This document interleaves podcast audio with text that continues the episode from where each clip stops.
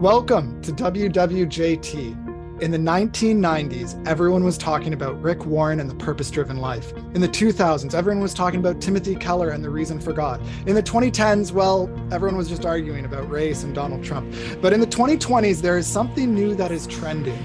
Uh, and this new thing is an old thing. And according to our guest in this episode, that old thing is for today. Uh, Dr. Jess Joustra is one of the leading scholars when it comes to this trending theological theological perspective found within the Reformed tradition. Not only that, she has a special focus on Christian ethics and what it means to imitate Jesus. Jess, thanks so much for joining us on this uh, episode of WWJT. Thanks for having me on. So, we are a podcast, um, if you don't know, listeners out there, about following Jesus. What would Jesus tech? We like to think about technology. Today, we really want to focus in on that what would Jesus part, imitating Jesus. And uh, before we go into some of those questions, um, I, I just wanted to ask a few questions to get to know you, Jess. Is that all right? Yeah, that's great. Quick questions. Favorite course you teach? Reformed theology. Okay. And that's at Redeemer University in Canada. Um, your favorite theologian outside of scripture? Herman Bavinck. Okay. Your favorite flower? Oh, uh, Is I it would a say tulip? tulip? but it's really not. But it, it just feels like it fits to say tulip. It's not. Um, that's a great question. I don't know that I know. I, you know, I, I was inclined to say daisies, but I don't think that's true either. I, I don't know. I need to think about that and probably should tell my husband once I figure it out. Fair enough. Um, your favorite thing about living in Canada? The snowstorm we just had last night. I I came from Canada uh, to Canada from California, so it's definitely not the snow. but but I do I I really like the people. Um, I've I've only lived here for about six years, but have found folks, at least in my area, to be just kind, generous, capacious, and you know really interested in, in kind of questions of pluralism and how do we live together amidst deep differences, which is something I'm very interested in and live it out very interestingly, uh, kind of on the ground. What's your favorite app on your phone? Great question. Instagram? I I don't know. Yeah. Yeah, yeah, That's fair. probably a common answer for sure. What was your favorite uh, bracelet as a teenager? Kind of specific question there, but Very specific. And I'm gonna tell you what you want to hear uh, because I also think it's true. It's the only bracelet I ever wore, uh, and it was the the embroidered WWJD bracelets uh, that lots of people wore in the 90s, and I was one of them. Mhm. And what's your favorite thing about studying church history? I just think it's so wonderful to see see the ways that God works in the lives of his people and uses people to do his will. Um, you know, one of one of the things you learn as you get to know great thinkers in church history is that they were people just like you and me. Uh, and they had some wonderful insights and they had some really problematic quirks uh, and some more problematic than others but everyone has their quirks and their insecurities uh, and you know getting getting to know these people through their reading through through what they've written through what they've said and finding out that they are humans just like me just like you and yet god uses them in phenomenal ways uh, to testify to the goodness of of who he is and that is i mean both supremely humbling and encouraging to see the ways that god works through normal people Very cool. Some people they kind of can push back against studying church history. They almost see it as well. We should only look at the Bible. We shouldn't look at church history. Um, what do you say to people like that? you know i think i think the instinct is a very protestant one uh, you know you when you think of the protestant reformation hopefully we would think of something like the solas and one of those is sola scriptura and so that idea has gotten a bit twisted in what it means but it's a very protestant kind of thing the bible the bible the bible and underneath it i think is this really important affirmation that the bible is the supreme authority for all of for all of life for all of for everything that is the Bible is the supreme authority, nothing is above it. And that is a good, right, and true thing. uh, and first, I want to do a full stop there, right? That when we say Yeah. Bible, Bible, Bible, there's something really right under that, that the Bible is the supreme authority. Nothing can come close to it, nothing can top it, nothing can counter it. This is God's word for our lives, for every part of our life. And we should wholeheartedly affirm that. But when we start saying Bible, Bible, Bible alone, we forget that God works in the world. Um, mm-hmm. That doesn't mean that you know you read something that's counter to the bible and all of a sudden we're like oh this person said this mm, seems right let's go with it but it does mean that god god works god speaks um, and god is active in his world and so when people think sola scriptura sometimes we do get it wrong to think we mean only scripture but what it really means is that nothing is above the Bible. You can't say, well, the church has held this for 500 years, and so it must be true, even if we're kind of going to use scripture then to say, oh, this does not seem true. We need to rethink this. In the end, scripture is the thing that is true right uh, mm-hmm. uh, but that doesn't mean that god doesn't speak elsewhere it simply means that god god's revealed word in scripture is not going to be trumped by anything and cannot be trumped by anything. We check everything according to scripture, but it doesn't mean we can't consult other sources. And in fact, we should, right? Uh, if yeah. we if we understand ourselves as as being members of Christ's church, one of the things that we really want to avoid is thinking that Christ's church is only the people who are here right now. Christ's mm. church expands to everyone who is in Christ. And that that is the people who have gone before us, who are now, to use a theological word, in the church triumphant, who are before the face of God. But they, their words matter and they're part of our body of Christ. And so to to be, I, I think to do service to the people that Christ has has gathered among himself as our brothers and sisters, we need to look at what they've said how they've felt the presence of the risen Christ, how they've interpreted God's word, how they've applied it to very particular situations in their own times and places, and say, These are my brothers and sisters in Christ. And they are telling me something really important. Is that more important, or could that correct God's revealed word? No. But it is really important. Uh, and and frankly, I think it's part of what it means to be a Christian in the church universal or the church lowercase c Catholic is saying hmm. these are my brothers and my sisters and we will we will learn what it means to follow christ together yeah yeah it's yeah, almost I mean, like go ahead i was going to say i mean for me um kind of i haven't done let's say a lot of reading since i don't even know university in grade 12 where i learned about like yeah the protestant reformation and everything like that so even prepping for this episode when i started seeing terms like um, catholic i was mm-hmm. so thrown off so like for people who maybe don't have um, that background could you explain how catholic as i kind of read recently means just biblical? Yeah, so this is one of those words that does trip people up, especially people within the Protestant tradition, uh, because we often think of Catholic and we think of the Catholic Church, which makes sense it's in the name.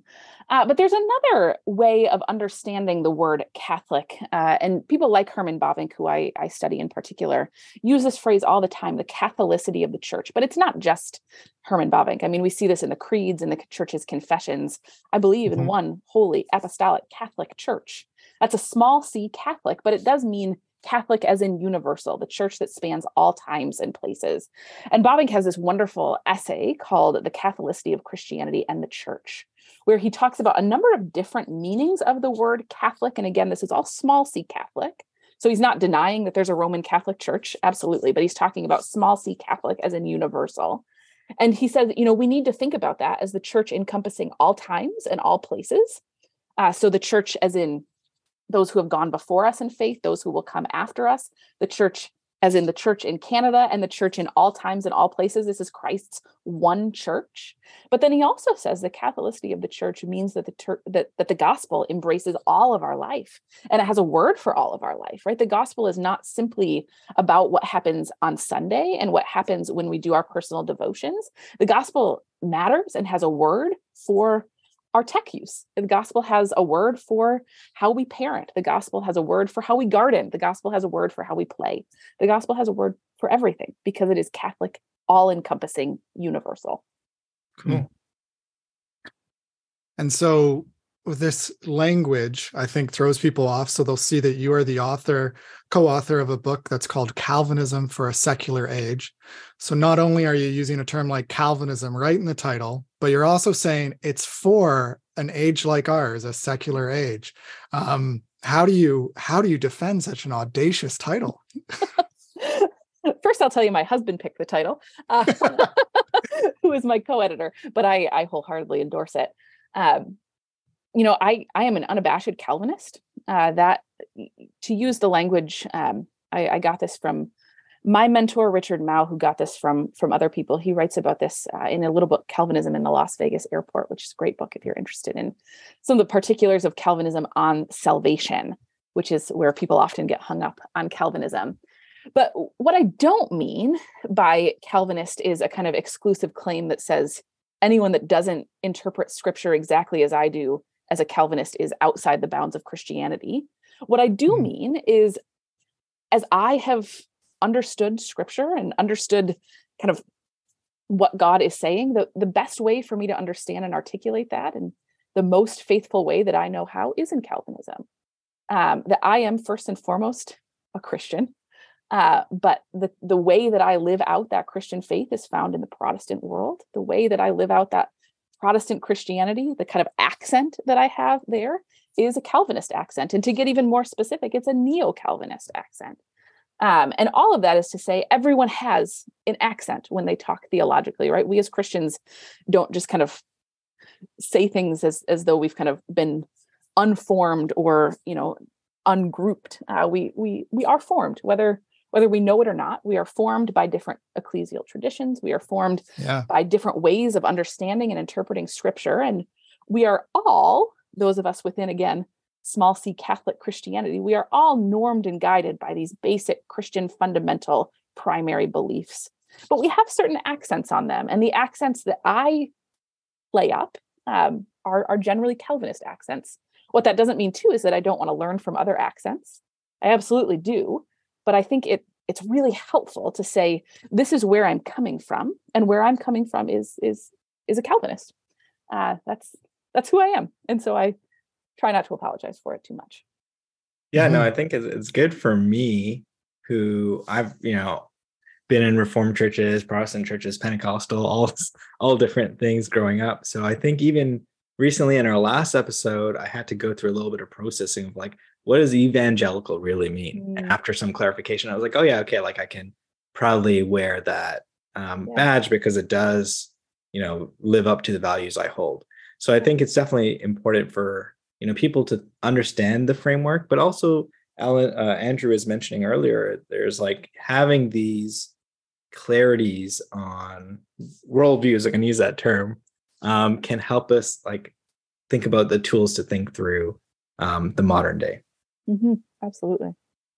Yeah. And and I think that's where some of the work that you're doing with Herman Bavinck, he wrote a hundred years ago, but when I read him, it feels like he wrote it just yesterday. Like he's talking about the changes in modernity. He's talking about this this anxious self almost he doesn't i don't mm-hmm. know if the word anxious is is there but just like the way in which we do things that aren't tied together to one another. And so he, this is in Christian worldview that I was reading recently. And it's like, mm-hmm. oh man, like he is speaking in such helpful language, even though he wrote a hundred years ago.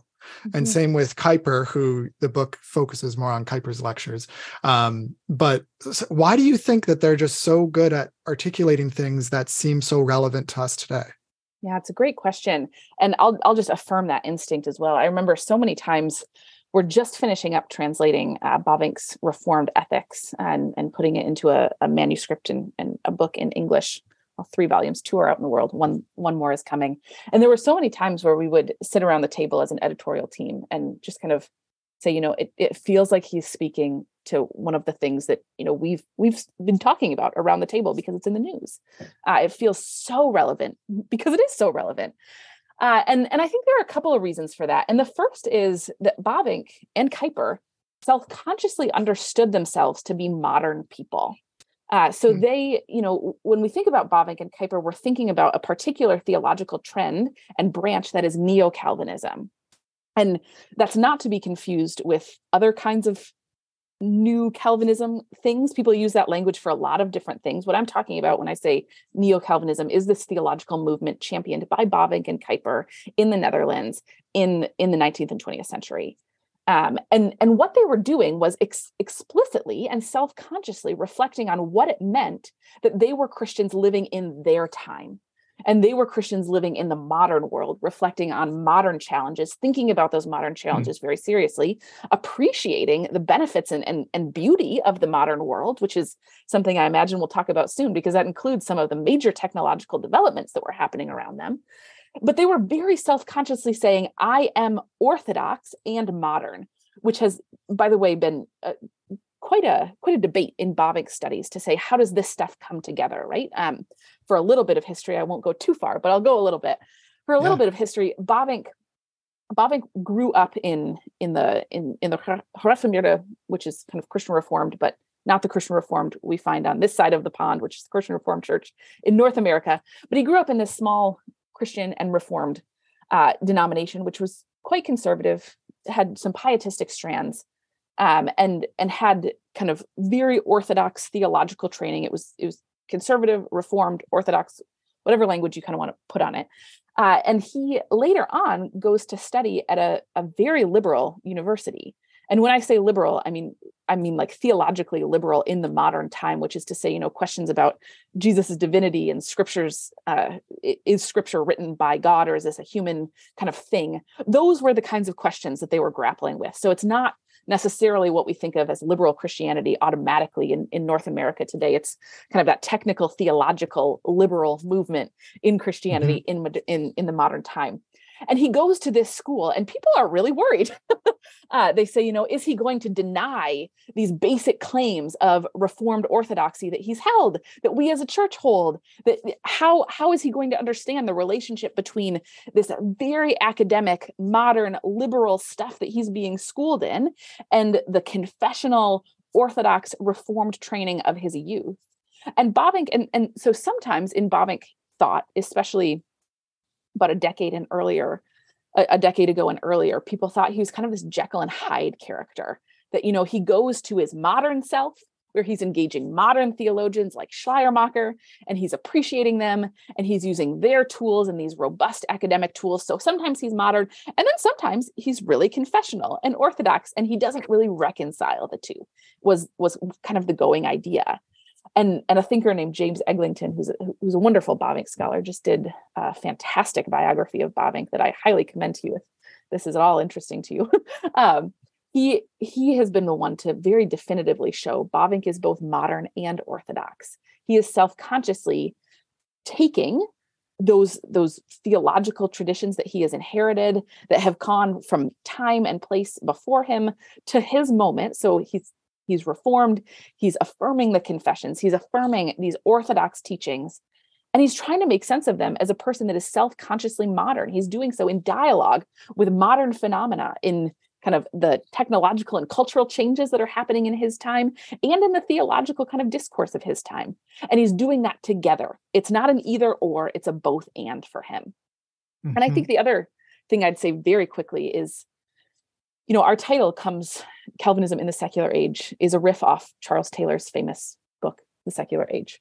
Uh, that's something my husband has actually written quite a lot on, uh, and something both of us find very important. Uh, a number of Reformed theologians and philosophers have, have taken his work quite seriously, including people like Jamie Smith, people like Justin Bailey, uh, and, and Taylor says we are living in a secular age. And what he means by that, uh, and Jamie Smith very nicely details kind of these different understandings of secular. One of them could be here's the work of the priest, here's the work of the, the baker and the butcher and the candlestick maker, and those are separate.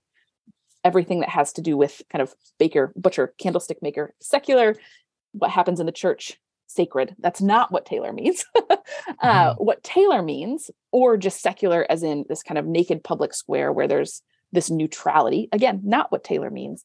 What Taylor means is an appeal to the saeculum, the here and now, to say our kind of social imaginary, the way that we view the world as Christian or people today in the West, is in some ways kind of collapsed into a one dimensional thing or a one tier thing where we're focused on what's here and now and so faith is not un unbelievable, but it's difficult. It's tenuous because we're focused on what's here, what's now, what we can touch, what we can feel, what we can see.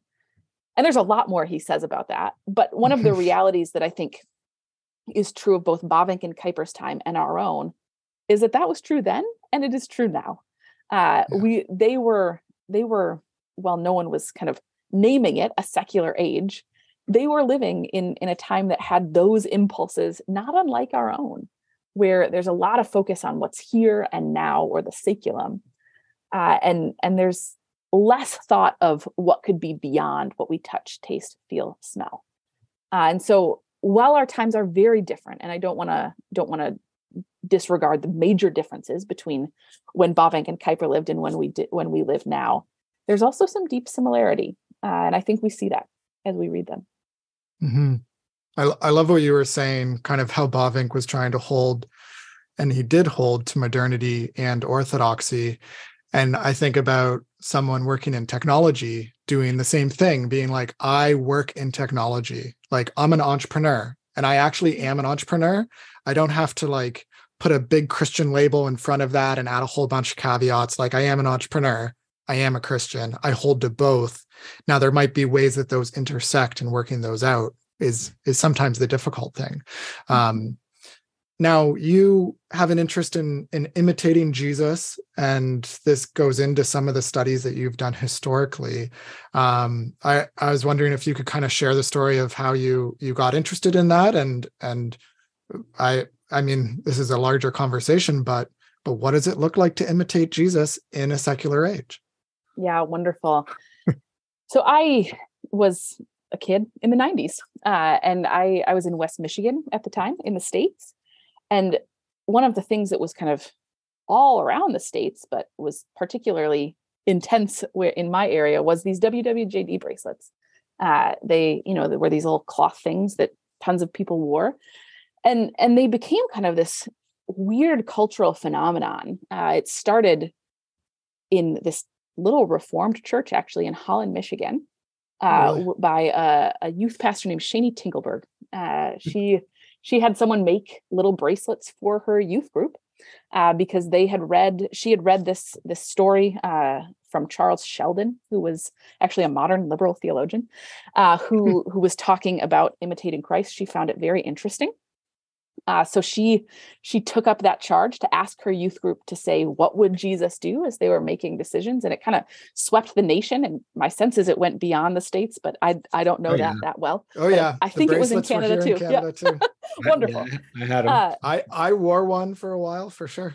Oh, that's it, great. it was it was really a cool. You felt like it was a cool Christian thing. I don't know why. I don't know, but it, like it in society. thing. Yeah and it went beyond kind of christian circles at some points. I mean there were there were advertising campaigns that were you know what would basketball players do insert the actual basketball player's name and it went all over. It was used in presidential campaigns. It went crazy. Uh, but it was this also unique youth group phenomenon and i was a youth group kid at the time that the, this youth group phenomenon was in vogue.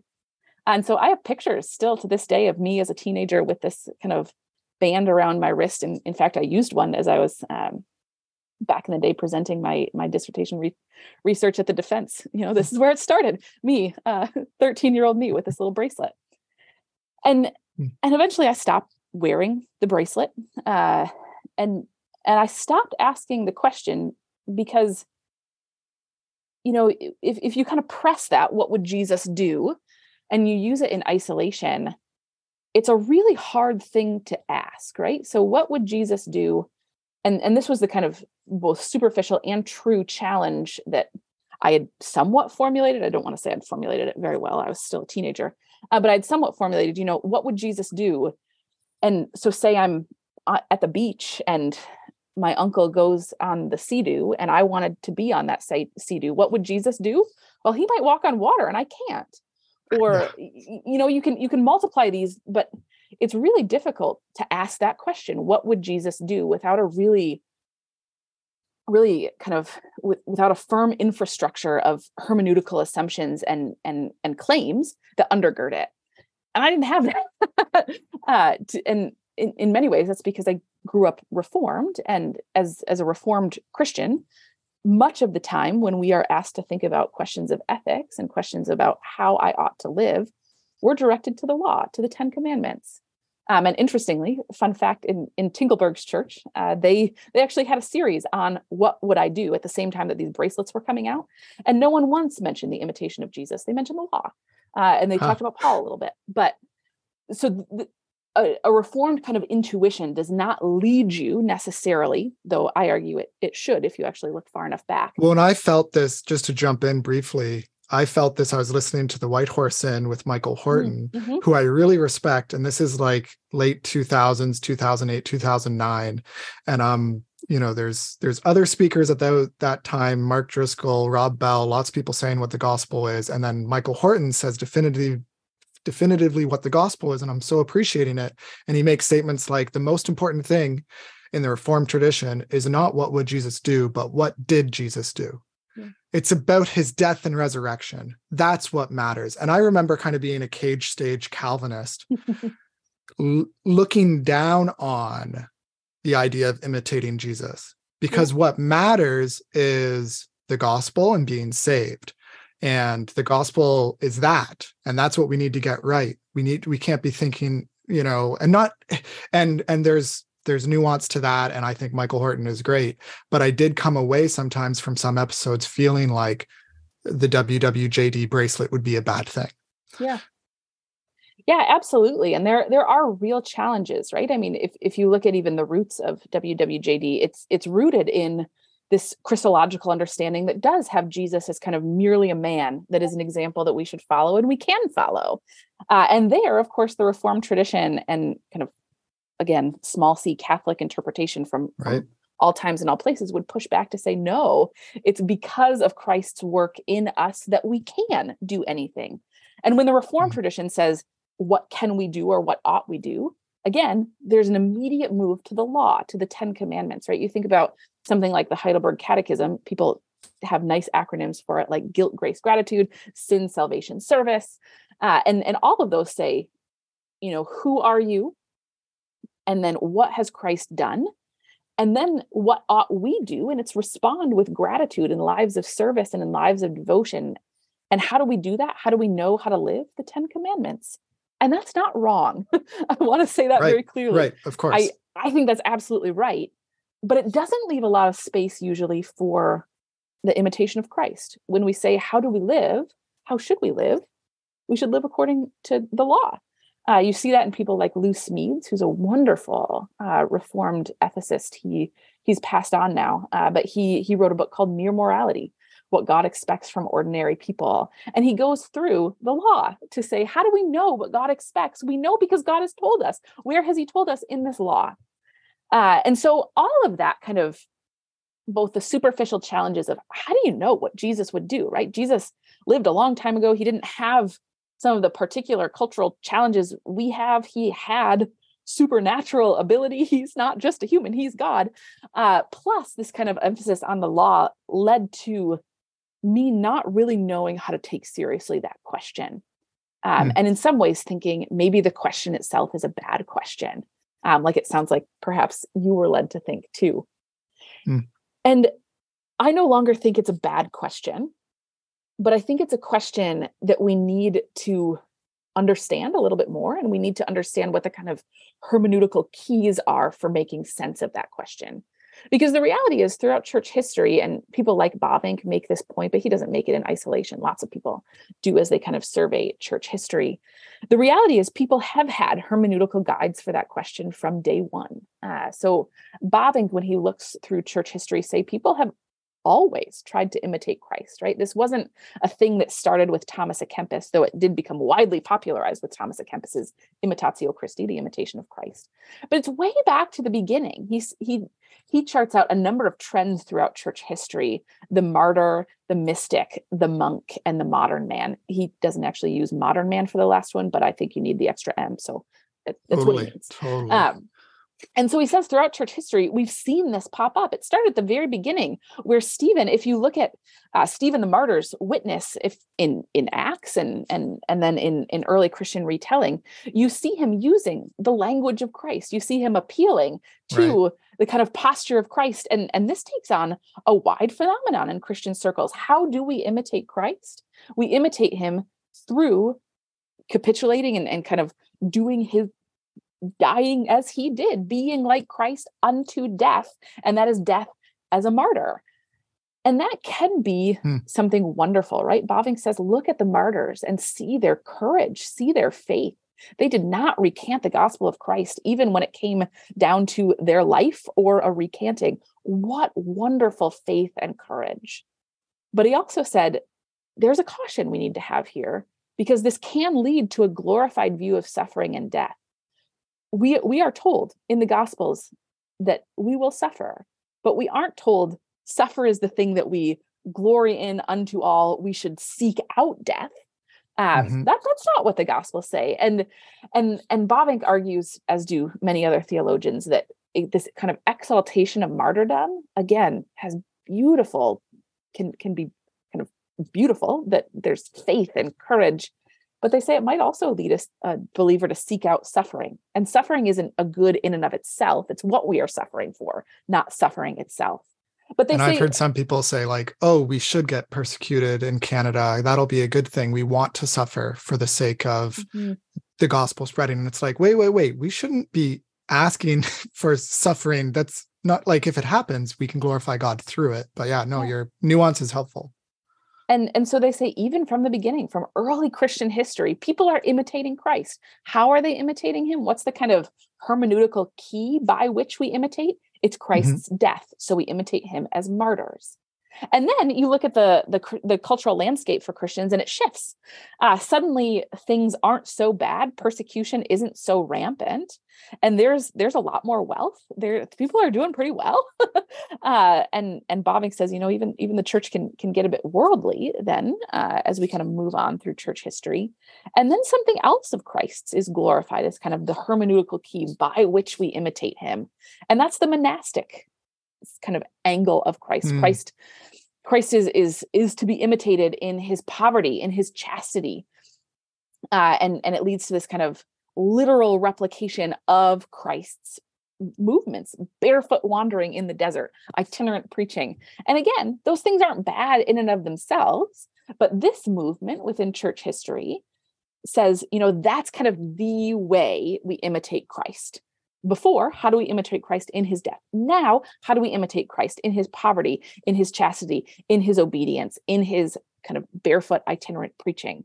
Uh, again not a bad thing but it is mm-hmm. at one point in church history the way we imitate christ. And then he says there's there's another way that later on in church history now we're getting to kind of the thomas a kempis stage imitate christ in his mysticism in his union with christ.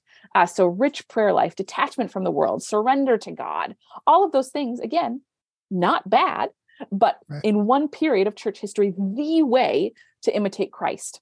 And then in the modern age imitate christ in his actions as a man. And all of those Bavinck says he doesn't have a lot to say, actually, that's good about the modern way of imitating Christ. But for the rest of them, he has some things to say. There's some really good here, and there's some real problems.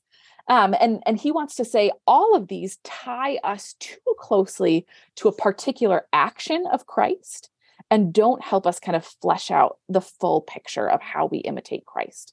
Because we don't, he says, simply imitate Christ in death simply imitate Christ in suffering, simply imitate Christ in poverty and, and chastity, simply imitate Christ in in kind of mystical union. And he has other critiques of some of these, you know, a kind of two-tiered morality where some people like monks are are single like Christ, other people have to have families to yeah. keep, keep humanity going. So there's lots of that's that he says there, but he wants to say all of them fall short. And so he does this in a number of essays to say these these cannot be our final guides and in the end, as kind of coming back to that reformed emphasis on the law, he wants to say, how do we imitate Christ? We imitate Christ as he follows the law, which is a kind of I, I think a wonderful picture to say who is christ christ is our living law the law mm. no longer comes to us on stone tablets it comes to us in a person who gives us concrete examples of what obedience to that law looks like but what one of the things he does then is be very very clear that we aren't given a kind of prescribed you must do this now but we're given concrete examples of what that obedience looks like. And those concrete examples have a kind of contextual flexibility and that doesn't mean a kind of subjectivity of norms or of right and wrong right? The law always guides us. The law what god has said is right mm. and true and wrong and bad those always guide us but we have a kind of contextual adaptability to say, what does this require in my time? What does this require in these particular challenges? And the models that Bavinck looks at in church history before didn't do that, right? There wasn't an adaptability. It was to be like Christ is to be martyred, to be like Christ is to be poor. And again, those aren't bad things in and of themselves, but they don't have this kind of contextual adaptability to say, what are the guiding norms that god has given us? What does christ example exempt what is he an exemplar of that we can follow? Because again here here Bavinck saying then too there are things that we cannot follow right? We're not going to be like christ in offering an atoning death for his people. We can't do that. Nope. there are things that only christ can do. And he in this he's kind of summarizing um, and building on john calvin who has this wonderful line where he says, We are called to be imitators, not apes. And what he means by that is we're not just giving a kind of thoughtless following to the particulars of Jesus' life, right? Because I, mm. I, as someone living in 21st century in Canada, can't do everything that Jesus did because my context is wildly different. Um, so even if I wanted to be exactly like Jesus, I probably couldn't walk on the roads that Jesus walked on, pick from the trees that Jesus picked from they might not exist anymore. Um, but I can be like Jesus. How do I do that? By following Jesus as he follows the law. And then later in this wonderful essay from 1918, Bavinck continues to kind of clarify that by saying, Christ shows us the virtues that the law calls us to. And what mm. are we to do? We are to apply those virtues, apply the norms that the laws has given us in our own time and place. And so he gives us both Jesus is a concrete example of what the law calls us to, but not the thing that we just kind of mindlessly follow. He's the one that we imitate in our own time in our in our own place. And that that may mean doing something different, but not doing something outside the bounds of what the law has said and how Christ has, exam- has, has exemplified those virtues. Yeah, I think that's what an yeah, awesome answer. Really awesome. Yeah. I love the church history, the way you answered that. Anyway, sorry, go Joel. no, I, same thing. I think actually it's also really relevant, especially now um, for technologists like myself. What we're seeing is technology is moving faster and you know ever faster, right? It just keeps accelerating its pace. And what we're seeing in you know uh, governmental law or like law in these countries is that they can't keep up, mm. right? And there's this almost like beauty in realizing that like the law that we can see in scripture is transcendent mm-hmm. to time versus like the human made law isn't and it's like as technologists as people thinking about how do we create technology using that as a framework like the christian uh, law as a framework is a lot more valuable than trying to lean on anything else that we have at this time mm. and i mm. think that for me is really helpful to think about and like really understand as we're creating like AI, right? As we're mm. creating like new inventions and like uh, different forms of energy and stuff like that. Mm. So I mm. think yeah, it's very, very helpful. Mm. Yeah. And like it's not wrong to follow Jesus and try to follow his example. Obviously, Paul did this. First Corinthians 11 1 follow my example as I follow the example of Christ. Mm-hmm. Um, and it's interesting just the context of that in terms of like First Corinthians 8, 9, and 10. And then that's the first verse after. And it's the context of the flexibility that Paul it encourages Christians to have in different contexts. In First Corinthians 9, it's him being all things to all people, right? Mm-hmm. Um, and so there is that that kind of following Jesus that has some flexibility, but I like how you caveat that with that's not a subjectivity. You still mm-hmm. have the law guiding. Um, so so what would you think of today when we think about tech use when we think about mm-hmm. whether or not we should use our apps you know should we limit our screen time because we know it's bad for us you know okay maybe there's some virtues we should pursue you know there's there's mm-hmm. different ways to pursue following jesus's example um what what thoughts would you have on on bringing it into the day-to-day life uh, yeah wonderful tech so i mean Bavinck does place imitation centrally he says imitation is the shape of the Christian life. And so, if that's hmm. true, and I, I, think he's right, if that's true, then all of our life should be imitating Christ, in, including how we use tech. And this comes back to our discussion, I think, on on Catholicity, because what what the the Calvinist tradition, and in particular the Neo Calvinist tradition, is is really loudly proclaiming, is that the gospel has a word for everything in that essay in, on Catholicity, Bavinck says the gospel is joyful tiding, not only for the church, but for the family and society and education. He goes on, I'm sure. Um, but he says the gospel is joyful tiding for everything. And so that should mean and does mean that it's joyful tiding for our cultural development, for our technological development. Uh, and and so it's not like this is technology is somehow this bracketed off area that we can kind of go with the flow say you know this is this this seems like what people are doing now so wonderful because the gospel's over there what we want to say first and foremost is the gospel has a word for for our tech use and then secondly imitating christ shapes our tech use what does that look like though i mean that's that's the trickier question and a couple of thoughts and and all of them will connect back to imitating Christ. Um, but when we're talking about this imitation of Christ, Bavinck brings us back to the law. And there's an, a neo-Calvinist thinker named Albert Wolters, uh, who who wrote this wonderful book called Creation Regained, and in it he talks quite a lot about law, uh, and and he says God is the law giver, and we often think about the laws that God has given His creation in terms of things like laws of gravity and laws of you know x y or z that just keep happening right? As as much as i might want to if i throw my if i hold out my pen and let it go it's going to drop to the ground. Um, or you know as as much as i might think about it happening otherwise you know the the sun's going to keep going the nitrogen cycles are going to keep going all of these things keep going because they're laws of, of creation. But Al says then, you know, there are also laws that God has given us for our for our societal patterning, uh, and and those laws attend to everything in creation.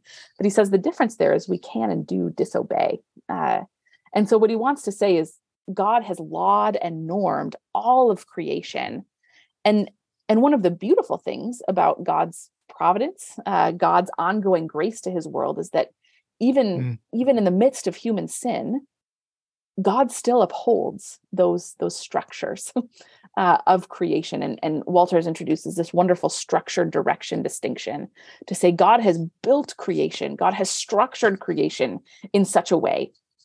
God has normed and given laws and patterns. And that that that continues. Despite human sin that continues. But he says one of the things that that we need to take into very serious consideration then is not only structure to say God has a structure for creation and that includes things like how we do technology, how we do family, how we do business, but there's also direction and we are often misdirected, directed against God, directed against his way and will.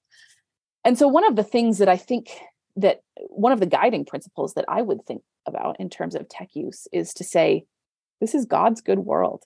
Uh, and so that means, I think, in some ways, we ought not be afraid uh, because these are God's good gifts. Bavinck says anything good, and he he explicitly references technology in some of this, is a gift from the Father of lights. And so there is creational goodness. There's creational goodness when we think about, you know, the the latent potentiality in creation that led us to the bits and bytes of computers and i'm going to stop talking about specifics now because that will make me look very silly very soon. But though that kind of development was latent in creation was a potential that god had built in. Mm. but we also need to take seriously then that god's good design has been thwarted and misdirected. And one of one of the one of the kind of taglines that um, another neo Calvinist thinker says often related to this is that everything is religious, which is to say everything has a direction. So I can't look at something like a computer or an app and say it's neutral and it's just how I use it. How I use it is really important, and I ought to imitate Christ in how I use it but we also ought to have Christians thinking about imitating Christ in how they design things. There's this wonderful new book, Christian Field Guide to Technology, uh, mm-hmm. by Derek Schuurman and a couple other folks, uh, who kind of calls us to think that way. How do we design in a way that is in line with God's creational intent, that is in line with God's laws? How do we imitate Christ in our designing? And so I think that conversation needs to be two ways to say, I am going to imitate Christ as I use technology, and I'm going to, if I'm a designer, seek to imitate Christ as I design technology. And I'm also then, as a user, going to say, I'm going to look for how these are directing me. What is Instagram kind of prompting me to do? What is it prompting me to think about? Because it's not simply neutral. Nothing yeah. is, says Runner, says Bavinck. Nothing is neutral. Everything has a direction. Everything is either towards God's created intent, towards God and his glory, or away. And so how do how do I how do I discern and how do I use these tools? Part of it is thinking through what are they, how are they prompting me? How are they guiding me? And if they are guiding me in in problematic ways how can i how can i place right constraints on that? But what it doesn't mean is a kind of cultural isolationist that says if this is not made by a christian who's not seeking to imitate christ in in how he or she designs then i cannot use it. Um, Bavinck has this wonderful essay called modernism and orthodoxy. And in it he spends just and it's a theological lecture. And in it, he spends just a shocking amount of time talking about microscopes and telescopes, um, about how they've unveiled to us this immense world.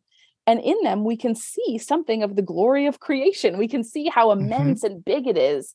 And we can also see how limitless and immeasurable is the language that he uses is as we examine how small and and the kind of microscopic bits of this world and so we're not saying, you know, if it's not created by a Christian, full stop, don't engage. Because again, all good things are from the Father of lights.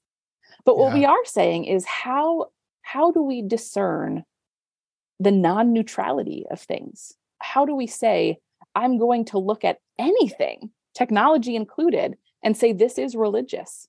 And then how do I, as a person seeking to faithfully engage both where God continues to say, Yes, this is my good creation, and no, this is misdirected against uh, away from my will. How do I see both of those things? And how does that kind of make me say both yes and no to these pieces and these hmm. these apps and these things? You, you've just helped a, a penny drop for me in my mind saying all things are religious because I've preached Psalm 103 a bunch of times and I've never known what to do with the last two verses. Mm. Like it says, Praise the Lord, all his heavenly hosts, you servants who do his will. Praise the Lord, all his works, everywhere in his dominion. Mm. And, you know, and even Colossians 1 talks about God reconciling all things yep. to himself. And, you know, Joel and I were talking after an episode one time about like, so wait, does that mean that technology is going to be praising God in heaven? Mm. And wouldn't that be a beautiful thing and and and you've just kind of unlocked it for me that everything is religious everything has a direction mm-hmm. um and that you know I can say with more clarity now, praise the Lord, all his works. I want my mm-hmm. computer to praise God. I want my iPhone to praise God. I want my apps to praise God. I want my coffee mug to praise God. All his every every tool technology mm-hmm. um, to exist for the praise of his glory. Um, and I think that's I think Calvinism gets treated in this like like a like a single flower instead of a garden. Mm. It gets treated like a tulip and mm-hmm. as if that's all Calvinism has to offer when there's so much more about God's sovereignty. And I, I appreciate your caveats. Obviously, you, you don't need to be a Calvinist to be a Christian, but there's so much that Calvinism offers to see the whole garden for being God's garden. Mm. Um, I just I just love how you've uh, articulated that and helped us. Um, we don't have much time left. Any resources that you would recommend people go to? You reference, I'm going to link to some of these. I'll go back through, I'll listen to the episode again, and I'll link the yeah. various things that you referenced so that people will be able to easily look at the show notes and see that the Catholicity um, essay that Bavinck wrote is actually for free, or at least it's, mm-hmm. I, I got it for free somehow off the internet. And I, I read that one, and that one's an amazing one. That was my first read of Bavinck. And I was like, oh, oh wonderful. It's one of my he, favorites. He ju- yeah, it was, it was amazing. And I was like, I came out of it being like, oh, he's just like a Bible guy. like he just he just reads the Bible well, and that kind of helped me get into him. Um, but what other resources would you recommend to people? Obviously, your book would be a great starter for people too. Um, Calvinism in a secular age. Yeah, wonderful. Um, a couple of things come to mind. That that essay on Cal- on on modernism and orthodoxy from Bavinck is is another one. I think Bavinck's biography from James Eglinton, if you're ready for, you know, 400 pages of, of great riches, uh, including some of Bavinck's love poems as a teenager. Uh, so that is enticing. Um, but that's that's a wonderful resource. One of the things uh, that I was, and and I also mentioned Al Wolters' Creation Regained, another really great resource, kind of the basics of a. I think the the subtitle is Basics of a Reformational Worldview um, he talks about kind of this creation fall redemption restoration paradigm and what that means and how that plays out. Um, and then you know in it as it applies to technology one of the people that i think is doing the best work on this is derek schuurman who's at calvin university. He has uh, shaping a digital world that kind of plays out those those mm-hmm. really helpful insights that wolters gives us plays them out into our use of technology. And then his new book christian field guide to technology as you were talking about um, you know how will how will things like computers show up uh, in in in God's good kingdom when it is when it is fully consummated made me think of one of my favorite little books. Uh, it's it's called When the Kings Come Marching In, and it's it's a it's a reflection by Richard Mouw on Isaiah 60. Uh, and one of the things that he draws out is the ships of Tarshish. And so this is Isaiah's vision. It's an eschatological vision. And in that vision, the ships of Tarshish are there, which are this, mm-hmm. you know, uh, really troubling thing for the Israelites. Uh, and and they they are there in this vision of a new Jerusalem. What do we make of that? How do we make uh, how do we understand the fact that things that are recognizable technological things and cultural things are somehow in this vision? And Mouw has just I think wonderful insights into what it means that God has called us to be people who fill, right? So back in the cultural mandate in Genesis, God has called us to do something with the stuff of this world to fill the garden.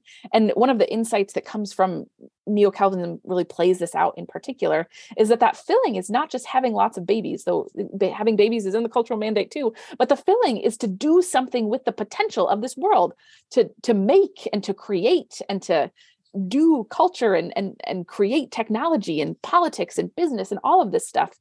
And what does it look like at the end of times when we go from a garden to a city and god god is glorified and god makes all things new in a way that is is not kind of outside of this filling but redeems restores mm. and glorifies and, and transforms the building the meager building that we have done. And, and that's not to say that we are the ones ushering in the kingdom. Very clear to say we are not but God has called us to fill. And what does that mean as it relates to um, these eschatological glimpses that we get in scripture. So when the kings come marching in is I think a fabulous book on that that gives really really helpful theological resources to kind of think through what does this mean? Uh, how how will these meager things that we have made be transformed uh, by God's goodness in God's good kingdom?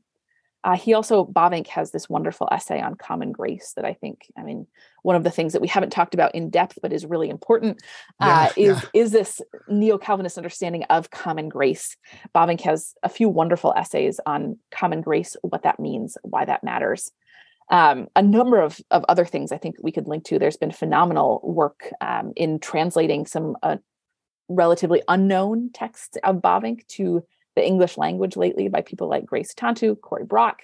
Highly recommend those. Uh, and and the last thing yeah, that I'll, I'll, recommend too. is yeah they do and they they recently came out with a book called neo-calvinism and introduction uh, so i'd also recommend that to people wanting to get into kind of the theological weeds of what is this neo-calvinism what did bavinck and kuyper say amazing amazing well thanks so much jess this has been just awesome i I was like super excited for this episode. I have no idea. I'm like, it won't be super tech, but I don't care. I want it. um, but I just think of how we can approach everything in our world and see our world more as an enchanted world, so to speak, mm-hmm. a world that exists in relation to God. Everything is religious, and um, we can see it differently, perhaps, and see it as uh, mattering. Matter matters, mm-hmm. you know, to to the God who made it.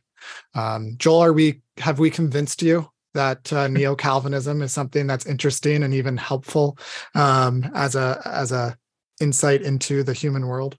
I think like the one of the bigger things I took away is like as a technologist, um, you know, like as Jessica mentioned, there's a bias to things. Like even if you looked at Chat GPT, there are things that it won't answer because it has this filter on it that prevents it from skewing a you know particular way, racist or you know some other. So there's there are biases to this technology. And i think it's really interesting that you know you can be the ceo of a company and let's say you're going to a medical space you're going to get a doctor on your board to give you that insight into that domain. So i think for technologists who are building things it really is valuable to have um, theologians maybe join your company to fill that perspective on like yeah like how does neo-calvinism or all these other perspectives feed into what you're building? Um, and i've gained a lot from this. Well thank you jess so much for your time. Honestly learned so much from you today. Uh, thank you as well to our listeners. Um, thank you also to our single Patreon supporter. Yes, we've launched a Patreon account. Um, we've launched a website as well, what would jesus whatwouldjesustech.com.